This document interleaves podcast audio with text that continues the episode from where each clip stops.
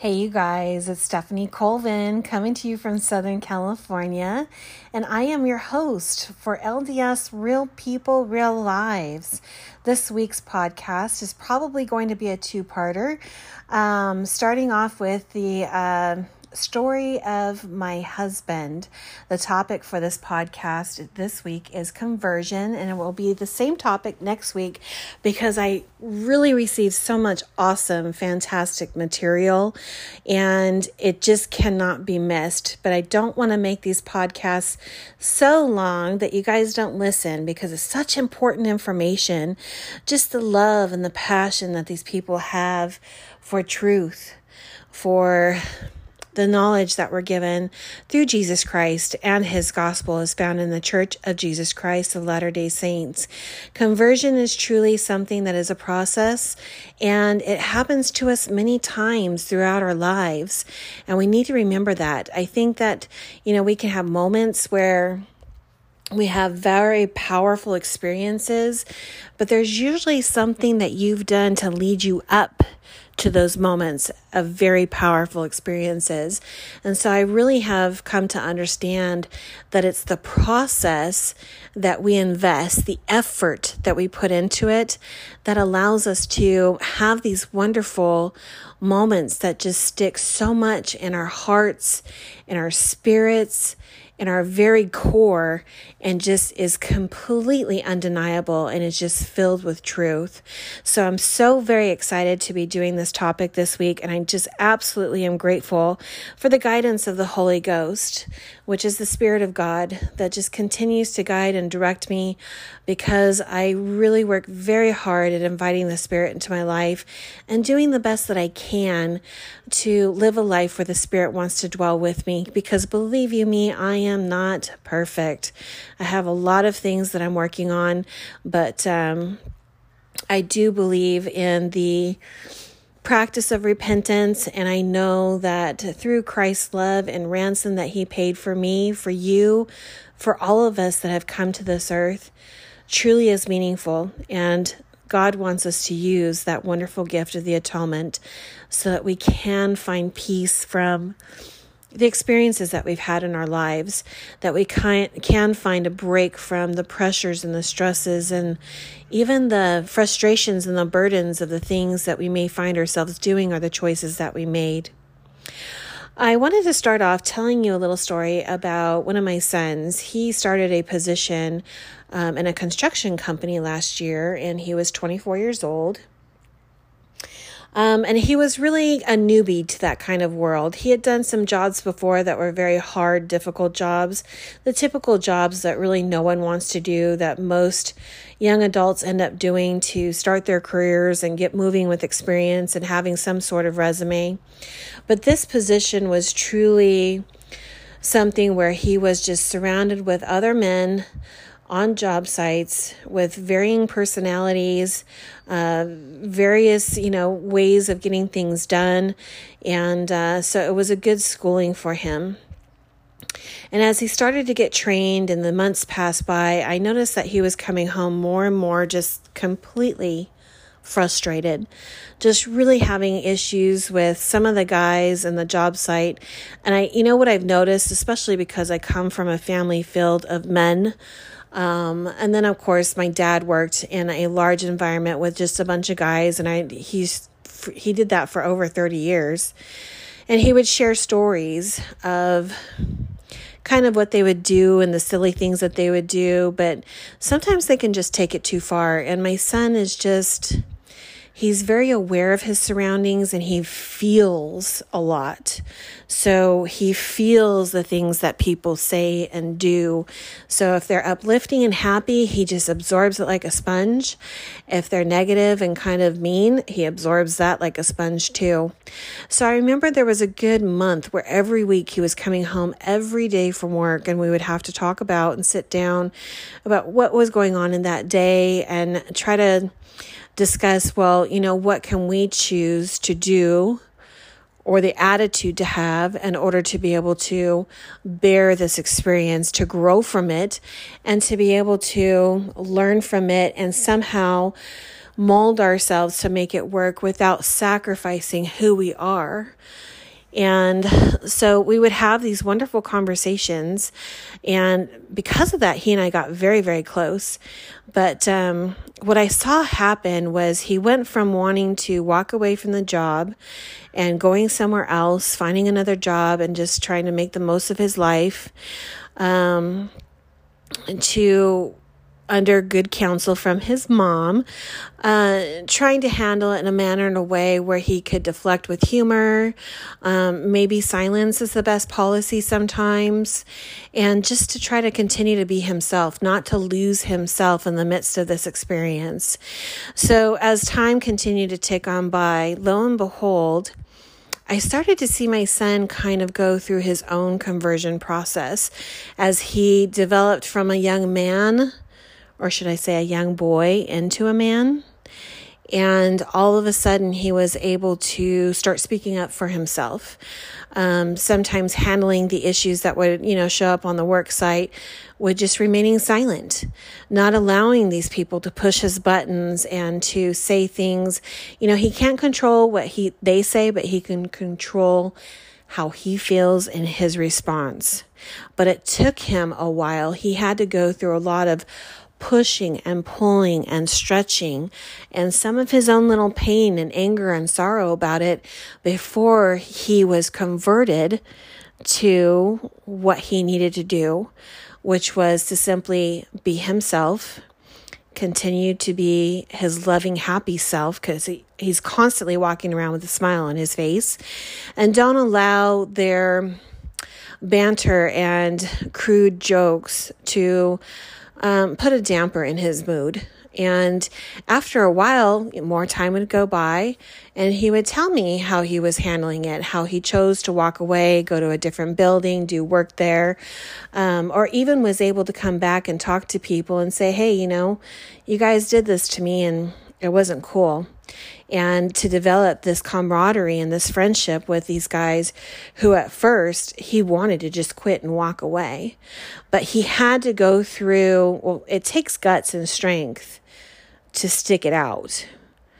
And he had to go through that experience of figuring it out, figuring out people, the relationships, the job site, the reporting structure, what he could and could not get away with when he was responding to some of the I really don't know what word to use. I say taunting, but I think that guys, especially when they're all together, they kind of like to joke with each other. And unfortunately, it can be done in very hurtful and cruel ways. And so he was able to go through those experiences and really come out the other side a changed person. Uh, his heart was changed, his mind was changed. There was so much maturity that he acquired within a year of working at this job site and an understanding and respect for what they were doing because they were all hard workers. They were very, very, very good examples as far as the work ethic was concerned. But then because he started to be converted to how he needed to behave, the things that he needed to do, and what was within his control, he ended up developing these wonderful relationships where he's got a number of contacts to continue to provide employment for him while he's pushing through school. So, needless to say, being his mom and watching him just grow and spread his wings has just been a wonderful experience. But I share this story because that's kind of what conversion is about. Is we have to be pushed, we have to be prodded, we have to be stretched. We have to be taken out of our comfort zone and willing to go out into um, you know, maybe the dark spaces that we don't really know what's going to happen. We don't really know what to expect, but pushing forward faithfully, just trusting the process, trusting what's going to happen and what we have to look forward to, and just believing in ourselves as we continue to stay close to the Lord and do the best that we can. There's a number of people who have conversion experiences in their lives, but they're not necessarily spiritual. Um, but that doesn't mean that they are not entitled to the mercy and grace uh, that, you know, Father and our Savior, Jesus Christ, have for them. Um, sometimes they don't even understand what they need because they just, or even what's available to them as far as that type of knowledge, the spiritual knowledge, because people just simply don't know what they don't know. It's our job to come here and to forget where we were from and then figure out at some point when we start to ask those questions what is the purpose here? What are we meant to do? Where did we come from and where are we going? And so, you know, as I was talking to, first of all, my husband, who has an awesome conversion story. And then, secondly, my really good friends, uh, Kim and Linda, who also shared their conversion story. And this is why this particular episode will be a two part episode on conversion. Um, so I just wanted to share that with you. And I really loved this uh, scripture. It's a couple of scriptures found in Mosiah chapter 27 uh, verses 25 and 26. And the Lord said unto me, Marvel not that all mankind, yea, men and women, all nations, kindreds, tongues, and people, must be born again, yea, born of God, changed from their carnal and fallen state to a state of righteousness, being redeemed of God, becoming his sons and daughters, and thus they become new creatures. And unless they do this, they can in no wise inherit the kingdom of God. Beautiful. So beautiful. So, this is what I get from those scriptures. We are meant to come down here and have these experiences and figure out who we are, where we came from, and where we want to go. It is our job to find our mission here, the way that we can prove ourselves that we can go back and live once again with our Heavenly Father, our Heavenly Mother, our Savior Jesus Christ, and our family. At some point in our lives, we have something that happens where we start to figure out there's got to be more and there's something else that I need to pursue to find out these answers. And that has to do with conversion. We must be born again. We must be born anew and fresh from that fallen mortal state of focusing on our wants and needs to the righteous, enriching, edifying, beautiful new creature state. And that's what happens when you invite the Lord, His gospel, and Heavenly Father into your life your heart changes, your mind changes, the way you think changes, the way you talk changes. You know, I used to be somebody that cursed like a sailor. And uh, I just don't talk like that anymore. It slips out from time to time. I quickly repent and I just stay focused and just do the best that I can. There's another scripture that I wanted to share in Matthew chapter 7. And I just love this. And I think I shared this in the Power of Prayer episode. Um, but we need to remember this because as we're, we're trying to find out these answers to these questions, um, and a lot of times we're not even looking because we don't even know that we need these answers. And it can just plop on our lap. Um, what I've seen with the conversion stories that I've heard and have been aware of, there's always this point where they have rejected the Word of God. They have rejected any type of religion, any type of spirituality. And it's okay. It's okay for them to do that. Uh, more often than not, that's what they're going to do at first because they just don't know what they don't know. They don't know how much the gospel of Jesus Christ is going to change their lives and going to enrich their lives, bless their lives, and give them so much that is truly, as that scripture says, the blessings pour from heaven more than one can receive.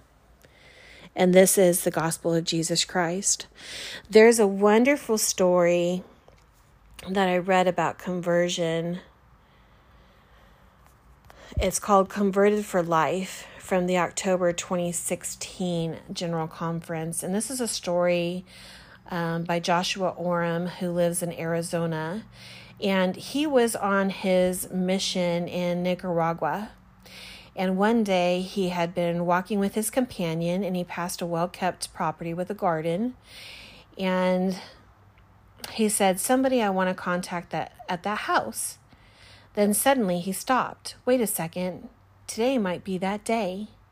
Look, there's a man in the garden. Let's go talk to him.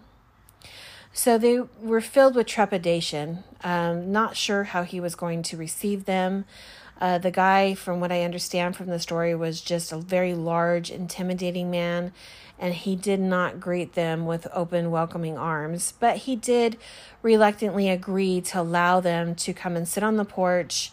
But he made it very clear that he was merely being, you know, polite and that he would speak with him only, but not his whole family. So they sat down, and the man, as customary, went inside and grabbed them some water. And when when the gentleman went inside to get the water, there's this discussion that takes place between these two missionaries. Doesn't look good, I said. Yeah, my companion agreed. He seems polite but not receptive, and we really should be looking for whole families to teach. Let's make it quick, I suggested.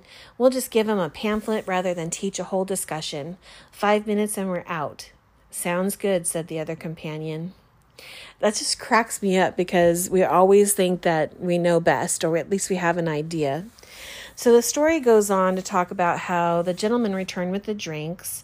Um, he explained that his name was Camilo. And as the missionaries sipped on their drinks and made small talk, all of a sudden, this one missionary received a wonderful impression that he should stay and teach Camilo a full discussion about the restoration of the gospel. So he thought to himself, okay, I'll give it a try, but how to let my companion know about the change of plan? Because remember, they had a plan in place to exit stage left quickly. So he looks at his companion and to his shock and surprise, his companion looks at him and he nods at him knowingly, as if to say, Yeah, we should stay and let's teach a full discussion. 45 minutes later, they were so anxious and ready to abandon ship because Camilo was combative. He would challenge them on every point, and at one point, they had used a poor choice of wording, and it had offended Camilo, and he nearly shouted at them in anger. He was upset. So at that point, the missionaries wanted to make a quick exit. They felt like they needed to go and go quickly. They offered him a Book of Mormon.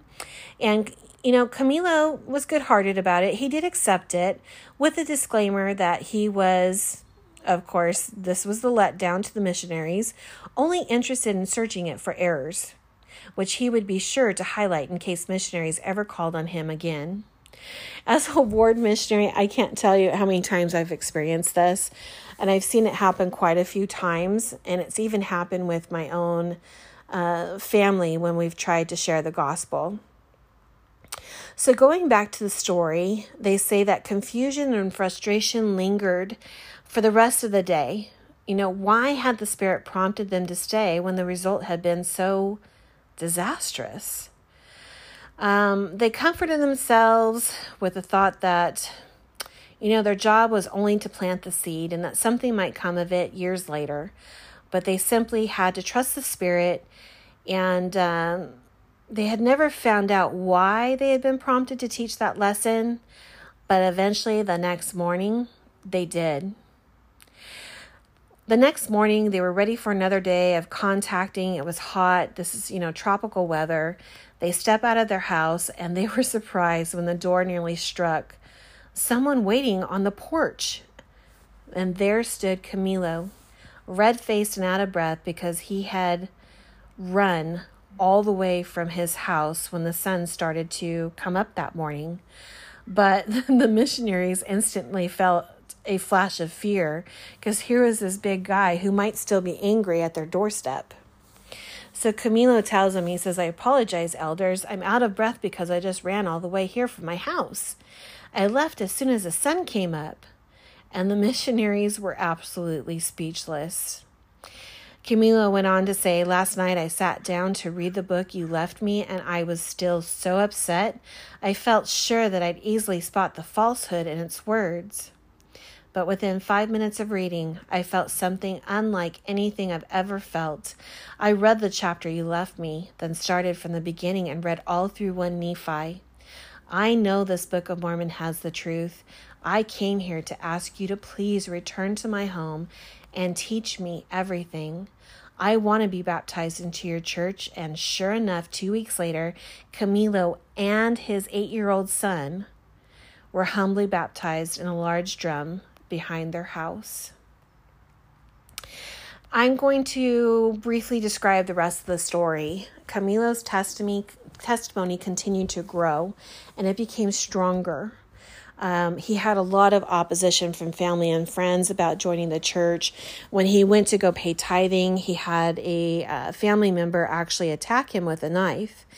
And Camilo defended himself by grabbing the blade with his bare hands and then showed up to church to deliver the tithing envelope, but his fingers were bandaged from grabbing that knife.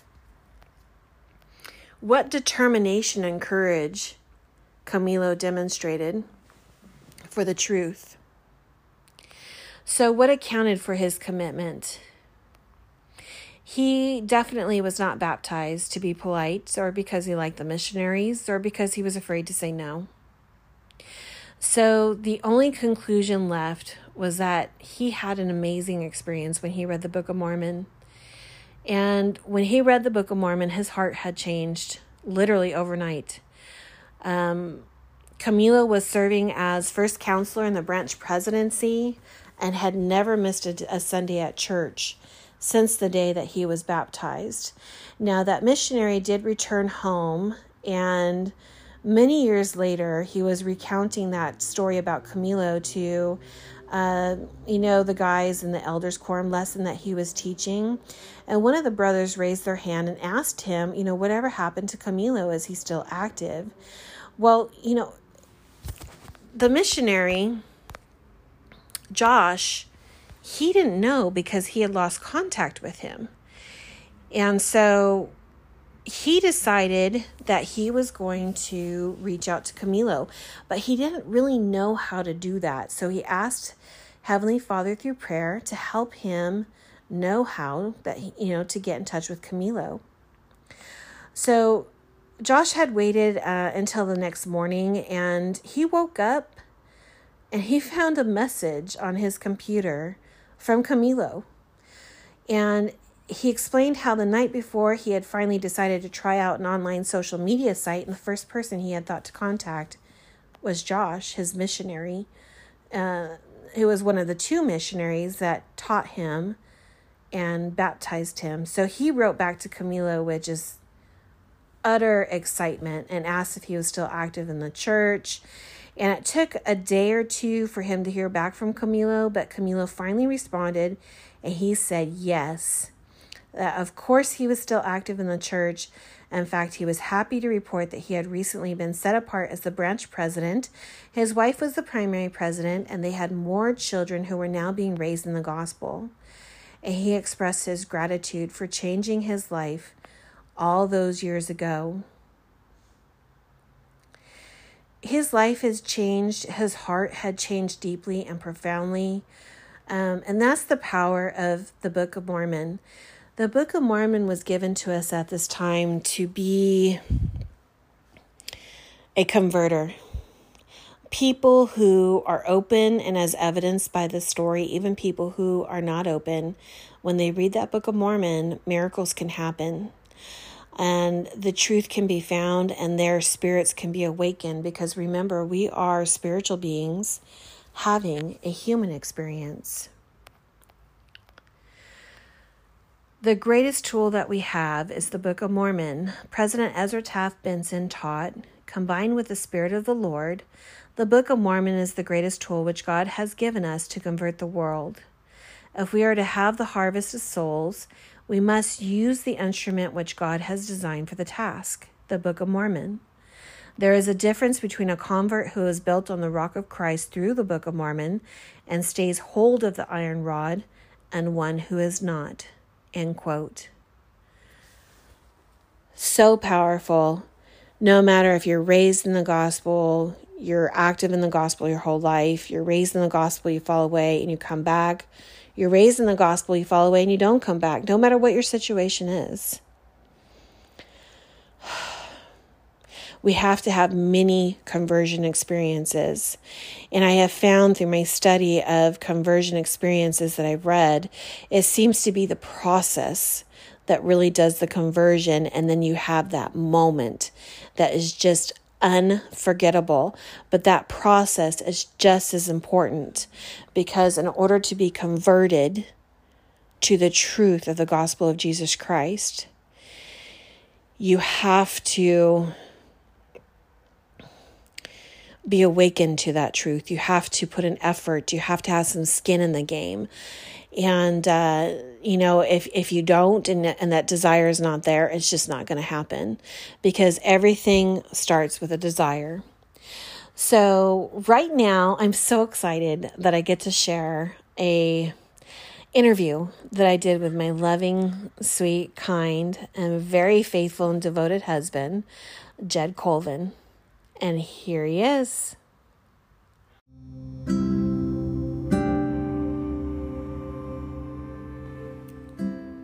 Hey, Bebs.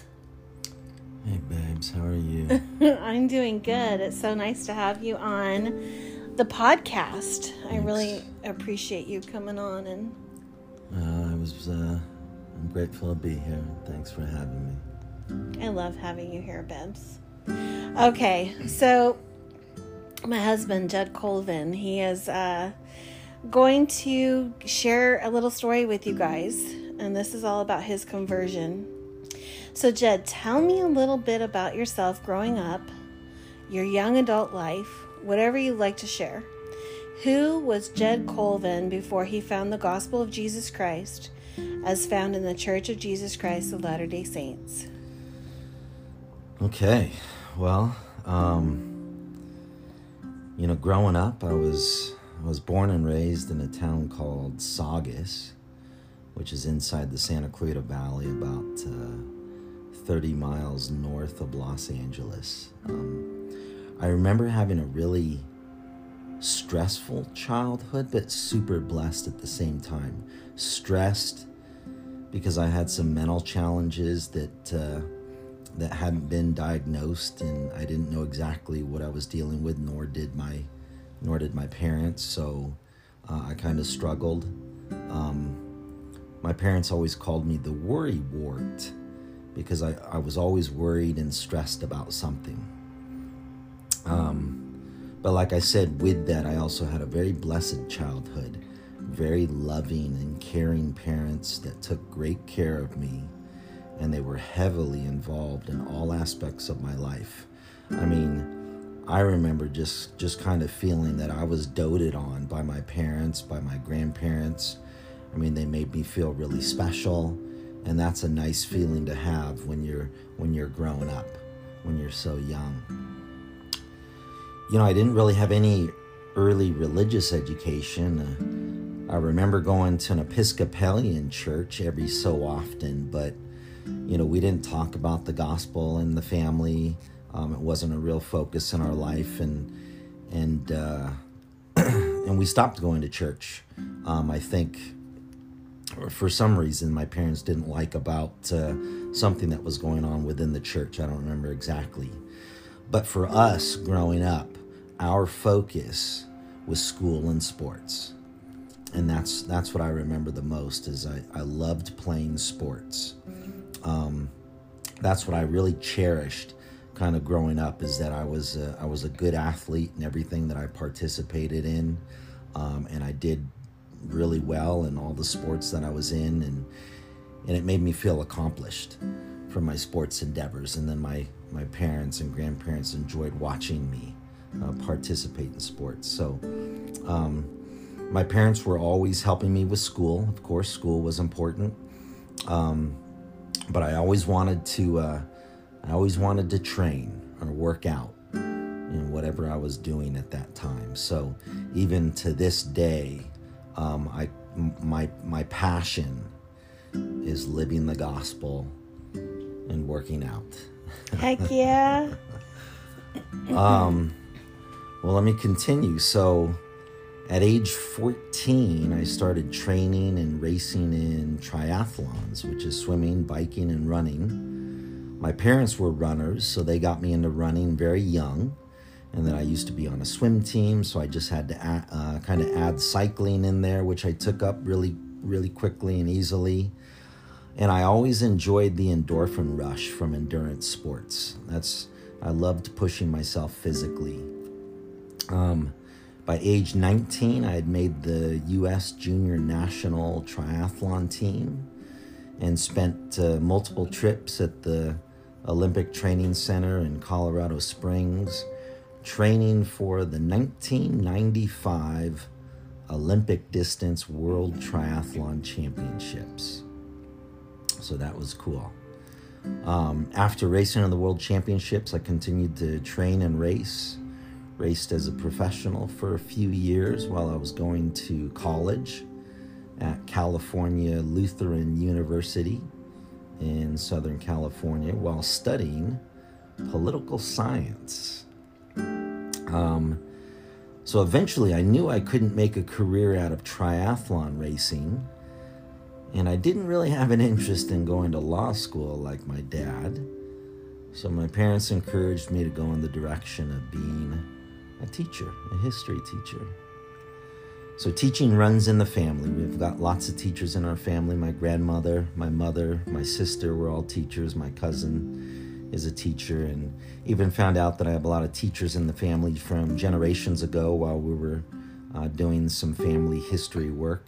That was really cool. Yeah, from my side of the family. So I come from a family of teachers. Um, plus, my parents knew that I would like the schedule. I knew with the with the school schedule that I would have some some good time off and I would have time to enjoy my athletic pursuits.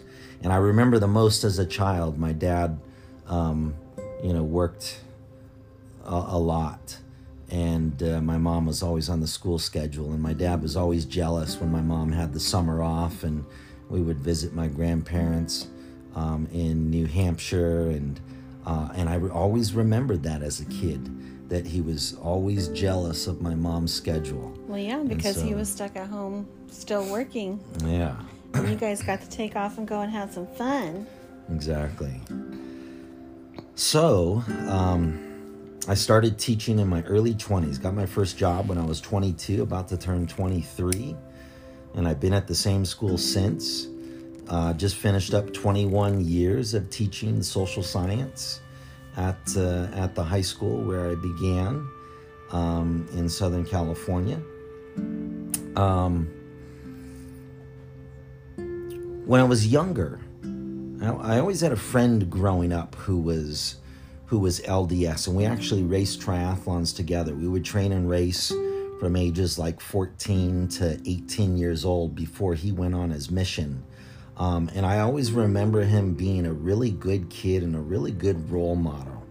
We never talked about faith. We never talked about the church. I went to church with him once, um, but we never talked about religion or anything anything like that. Um, but we do now. Um, he's he's still a good friend of mine that lives in Utah, and surprisingly, I knew lots of kids that were LDS when I was in high school that I uh, trained with, especially on cross country and track teams, that I didn't didn't know until much later on uh, in life, learning basically from uh, from my friend Wayne, my original friend. Um, but anyways, I uh, I stopped doing triathlons when I started teaching and started to focus on my surfing and lifting weights. So um, I was a little bit thinner, being an endurance athlete, so I wanted to put a little bit of muscle on. Uh, I've always needed a physical outlet because I just, I really do enjoy pushing myself physically, not so much mentally. I say not mentally because um, at about age 26, I was finally diagnosed as having severe uh, obsessive compulsive disorder, uh, BDD, and anxiety. Um, because of these challenges, uh, I kind of enjoyed and immersed myself in physical activities to keep my mind busy.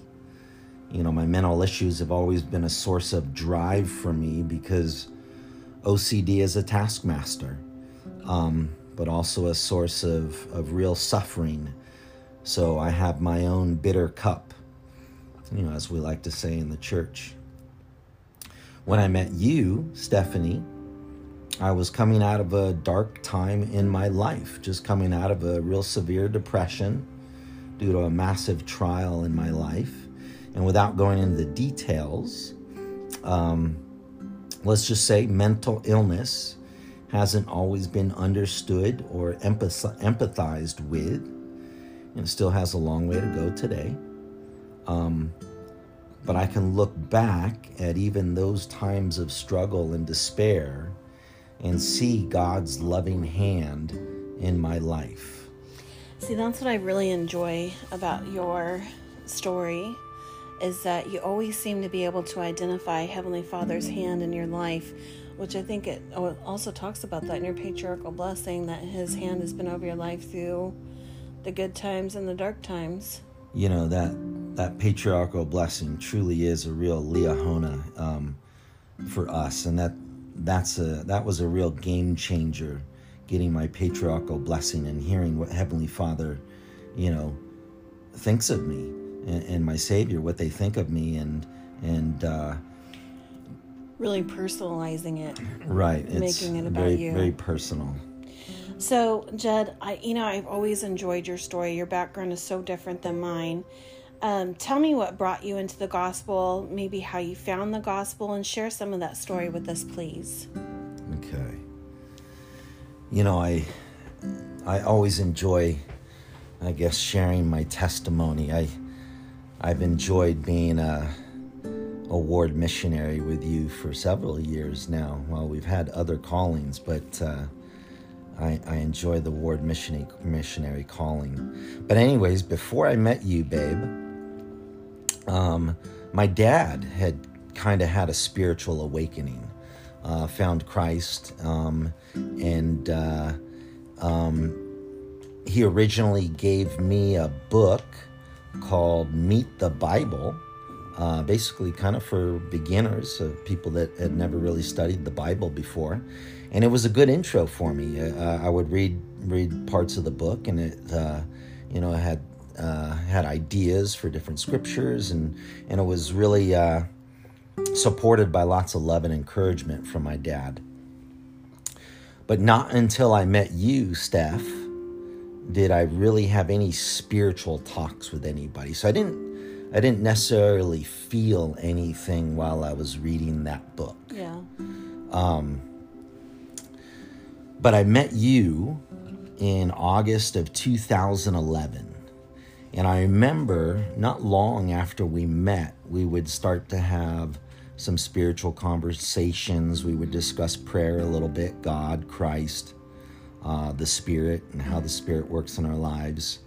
Um, things that I didn't have any real knowledge about. Like this was my this was my pure introduction to spirituality at this, you know, older age. Um, although you were not in the gospel at the time and not engaged in the gospel, you definitely were a believer. Um, I didn't know you were part, you were raised in the Church of Jesus Christ of Latter day Saints, but I but I eventually found out that you always knew the church was true. Was true. Yep. You just, you know, you were living life on your own terms a little bit. Yep. Um, but to continue, um, you would all you would share that side of you with me, and I just remember when we would talk, it just, you know, you were well spoken, well well versed in in just I don't know things things of a spiritual nature um, that you you don't learn from necessarily reading books. It was just it was the spirit, you know that that I could feel, and I didn't I didn't know what that was at the time, but but I definitely felt the spirit when we would have those talks. Um, but you never said that you were Mormon, right. as as the world likes to call Latter Day Saints. Um, but we would go to your parents' home to visit for holidays. Um, and I, I remember I would ask your parents if I could, you know, check out some of the books that your dad had um, on the church and on religion. And then we would go to an LDS bookstore in Fresno and pick up some books there. And then, of course, my favorite um, is when I got to read the Ensign magazine and uh, I loved I loved the ensign. The ensign was delivered to our home because your mom got us a subscription for a year. So that was definitely inspired for for her to do that for for us. Yep. So I would read some of the different books, the Ensign. I would take notes, keep a journal of things that stuck out to me as being important. Um, I wasn't really reading scriptures, although there are scriptures in the Ensign. But the thing I remember the most out of all my reading or studying or pondering was how I felt when I was reading these things and thinking about these things and writing these things down in my journal. They felt true and correct. It just felt right. It felt really good. And I hadn't experienced anything really like that before. Um, and that's what I remember the, the most. I could just feel it within my body, just the correctness of everything that I was reading. And finally, uh, one holiday when we were at your parents' house, I had a real, really cool, memorable spiritual experience that I always like to share because it's it's not something that I have really had since. Um, so it makes me aware that you know it was a, it was a special moment. But anyways, I was I was sitting at the table reading reading my different books from your dad and from the LDS bookstore and the Ensign. I was taking my notes in the nook, notebook. I was being very diligent, I guess, in my study and, and my journaling. And as I was doing that, I suddenly felt this warmth come over my body, kind of like a like a nice warm blanket that had been wrapped around my body. And I felt a burning in my bosom, which, you know, is the chest. You know, when Joseph Smith talks about when he sees Moroni and he can see his his bosom. You know, he's talking of his of his chest, but I had that burning in my bosom, which I haven't felt really since. Um, and then I very clearly heard the words spoken in my mind Your home. Um, and it was so familiar feeling. Uh, it wasn't shocking or foreign. It was exactly what I needed to hear and to feel to know that I was in the exact right spot with the right woman. I was with the right family. I was in the right direction, leading me to Heavenly Father's gospel. Um, and and and in talking to your dad the other night, I was talking about this experience that I had.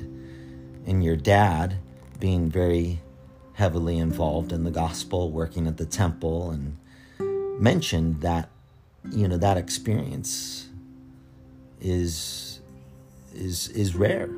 You know, you, you you know to to really feel that that warmth and and that burning of the bosom and to receive uh, the words I heard is you know I I haven't had an experience like I've had other wonderful spiritual experiences, but nothing is nothing like that. Um, so with that, with that really cool spiritual experience that I had, um, now uh, it was at the point where your older brother had sent missionaries our way, um, and we began uh, taking the discussions in the summer of 2013, towards the end of the summer, right? Yep. Um, so every summer I had time, which was great. You know, with school being out, I had time to read and study the gospel and uh, with in the books that kind of resonated with me. Um, we had some rock star missionaries. They truly were the sister missionaries uh, for me that Heavenly Father picked out for me. Uh, and we had them for months straight. Even though transfers, transfer days came and went, they never left. Father had kept them in Ventura for me, knowing that I needed both of them to complete my conversion experience. At one point, uh, one of our missionaries, Sister Bennett, a, fiery redhead, um, told me that if I wanted to be baptized, uh, that we had to uh, get married, which I was ready to do. Everything felt normal and natural to me. I know you had uh, some, uh, you know, little worries and concerns about it. Um, having been married twice right. before, uh, but I, I was, I was on board. I was ready. so, um, I don't remember everything that we talked about during the, discuss- the discussions, but we did spend a lot of time reading and talking, and I read quite a bit. Um, but what I remember the most, once again, was how I felt. Like when the missionaries would come over, I would be on a spiritual high for days, just thinking I, I can't wait till they come over next because I don't I don't know I don't understand what this is that I'm feeling, but man, it feels so good and I and I constantly wanted that. So I always looked forward to to them coming back and you know whatever we were going to talk about next. But like I said, I don't I couldn't even tell you everything that we talked about. I just I just remember the feeling. Um so Sister Bennett asked us to pray about getting married. And so I remember you did it on your own. Um, and when Sister Bennett came back with uh, Sister uh, Burwell. Burwell, that's right. um, they said that uh, you're going to get married in October, and I remember you said, you know what? I, I said a prayer about it too, and that's the answer that I also received. And of course, you know, I was I was definitely ready. Um, so we knew it was October. So we were married on a on kind of a whirlwind weekend on Friday, October 18th, w- we were married. Um, I was baptized on Saturday, October 19th, and then confirmed a member of the church and given the gift of the Holy Ghost on Sunday, October 20th, all in 2013. We did that quickly. We did. Very quickly. And it was our whirlwind weekend. Um, and then right after that, we did have several difficult months. Yes. Um, because there must be opposition in all things, and the and, good and the and the the adversary really, really hammered down on me. I, I remember both of us, um, and of course, that was nothing that you know anybody had really told me about. That when you're making steps in the right direction, especially when you're looking into uh, Christ's true church, um, that the adversary is really going to step up his game. And he did for a few months, but we battled through. Yeah, it was okay because it gave us our opportunities to exercise our faith, to sharpen our faith, to hone our faith, and, and to learn how to use it in our lives, yeah. offense and defense. Yeah, absolutely. So, you know, but we know that our lives have been tremendously and also miraculously blessed since we made the decision to go all in. However, we also have come to know that by being taught truth and light comes a lot of responsibility. Tell us how you have stepped up to the plate, so to speak, as your life has changed, being so very blessed, but now because of the wonderful truth, you have responsibilities to God and Christ you know, just share that with us and, and, and explain it to us a little bit. Okay. You know, um, I, I think I feel like I'm able to notice subtle blessings pretty well in my life. And since meeting you and, and joining the church, I feel like there's been an abundance of Heavenly Father's guidance and loving care.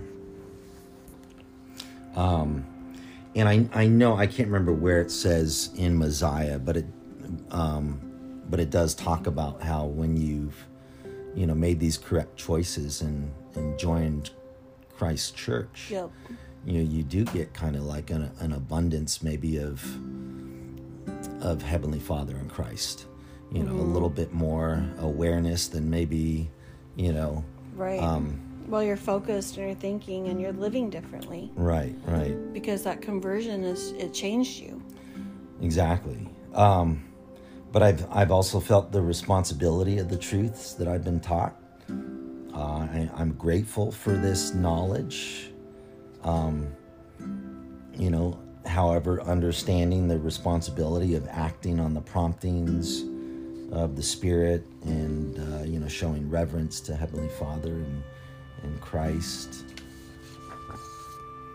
Uh, holding the priesthood of God um, is uh, is something I take very seriously, um, and and I know my Father in heaven and, and my Savior require me to live a particular way, which is different from the world, and and I take that very seriously. Just growing up, I I always wanted to make my parents proud and be a good kid, um, and I still want to I want to be a good kid for for Heavenly Father and Christ as well.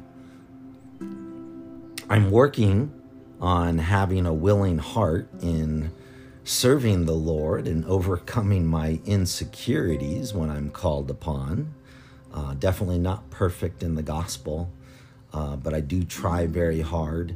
And I know that's all the Lord wants from me. I, I was, uh, I, I'm, I'm admonished in my patriarchal blessing to uh, to not get so hard on myself for not doing things perfectly, and to know that my Savior is there to pick me up and bless me when I have lapses. So that's that's very helpful for me to remember that and read that. um, so I just do the best I can to to Father and Christ and my family and, and others, depending on my callings. I, I try to say yes when they need me in the church. So far, I've always said yes. Yep. Um, I do have a, a sincere desire to serve the Lord, but sometimes it can be tough with my OCD demanding of me to do something else. My OCD is a real taskmaster and can be very, very powerful. Um, I work daily at my faith, and you, babe, are a wonderful support to me and good at reminding me about my faith and how to use it in my life. That's what I'm always trying to work on is to, you know, put that faith to work. My life hasn't necessar- necessarily gotten easier, but it's been tremendously blessed in so many different ways. Yet I still have experiences and tough times which allow me to put that faith into action and unite with you, my wife, so we can always kind of push through together. So, unity with you, my wife, is a huge part of my success. Um, I genuinely, like I said, I genuinely want to make Father and Christ happy with me, and that's that's a focus that I have daily. I do too. And, uh, you know, our unity is definitely two ways. I, I work very hard at being unified with you as well. And we take the our covenant that we made together in the temple very seriously. Right. But we're not perfect. We make a lot of mistakes, and we do live by the code of repentance that helps us to Yes.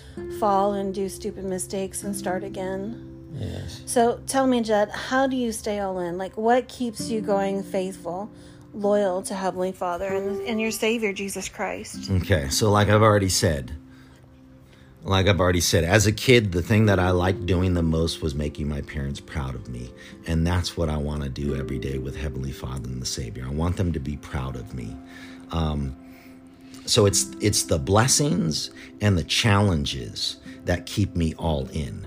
Like I can see better now all the blessings that are showered upon me and my family, um, and it keeps me excited to, to to stay on that covenant path and see what my life's going to turn out to be like in the future. I mean, Heavenly Father and Christ have such a such a better imagination than I do, and you've always taught me that. Um, but uh, you know, my heart, my soul, my being has made the choice of who I follow and trust, and that's that's God and Christ's gospel as found in the Church of Jesus Christ of Latter-day Saints. And quite simply, I know I'm in the right place. Beautiful, Bibbs. I really appreciate you sharing your story with us. And you did an awesome job. Thanks, babe. So, welcome to LDS Real People, Real Lives. It's a, it was a little nerve wracking, but uh, I'm glad I we got it was able done. to help out. I love you. Love you too.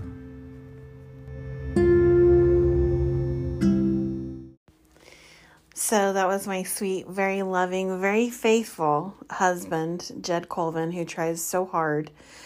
And I just love him for giving his time, his testimony, his faith, and appreciate you guys joining us this week. You will not want to miss next week's either. Kim and Linda's uh, conversion story, their experience, and what they shared is going to be just as exciting, just as powerful. So make sure that you guys check in with us next week. I always post Thursday nights, Friday mornings, um, and really looking forward to having a continued conversation about conversion and how it's just so important in our lives. We need it. We may not know that we want it, but we do. And it's such a beautiful thing to be reborn again, to have a change of heart, a change of mind, a change of spirit, a change of life, and a change of focus. Who we are, where are we going, and how do we want to return? So remember to be kind, for everyone you meet is fighting a hard battle. You stay safe, stay healthy, and remember that you are so very loved by your Savior, Jesus Christ, who has given you all. Until next time.